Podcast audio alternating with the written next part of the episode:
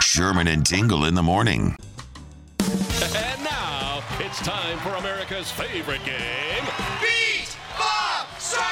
Five classic rock questions. We ask you them, we ask Bob them. Whoever answers more correctly is victorious and is the better person in general.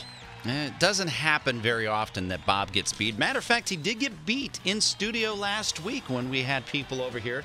Like, wow, what was her name? I forget her name now. The person that just beat Bob last, she was in studio. Donkila repertoire. I don't think that was her name. What was? Patricia. Patricia. Thank. I'm trying to read lips birthday. through windows. Just say birthday girl. yeah, Patricia, the birthday girl. Hey, Tom, in Westchester, you're gonna have a shot at this here today to take out Bob Stroud. You think you got what it takes?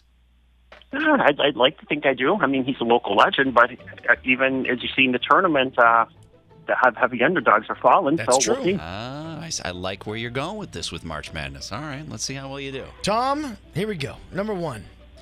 Who has albums called Whenever We Wanted and American Fool? Ooh,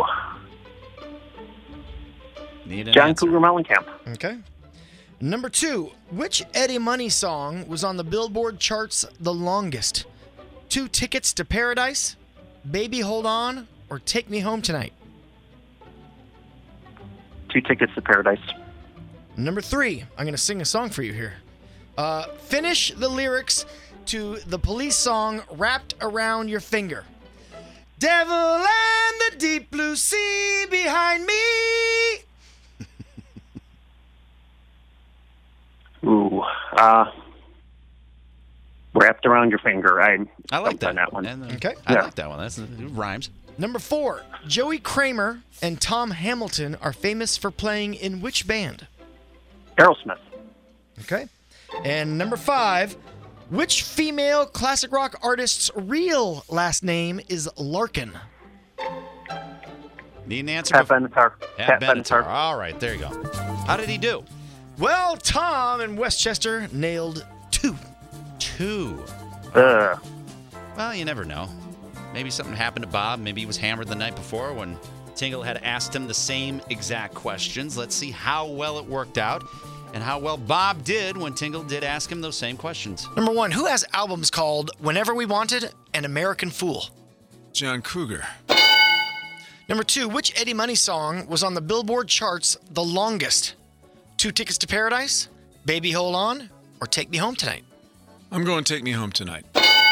Number three, finish the lyrics to the police song Wrapped Around Your Finger. Hey, Devil and the deep blue sea behind me. uh, Louie, Louie. I like it. Oh yeah, we gotta go now.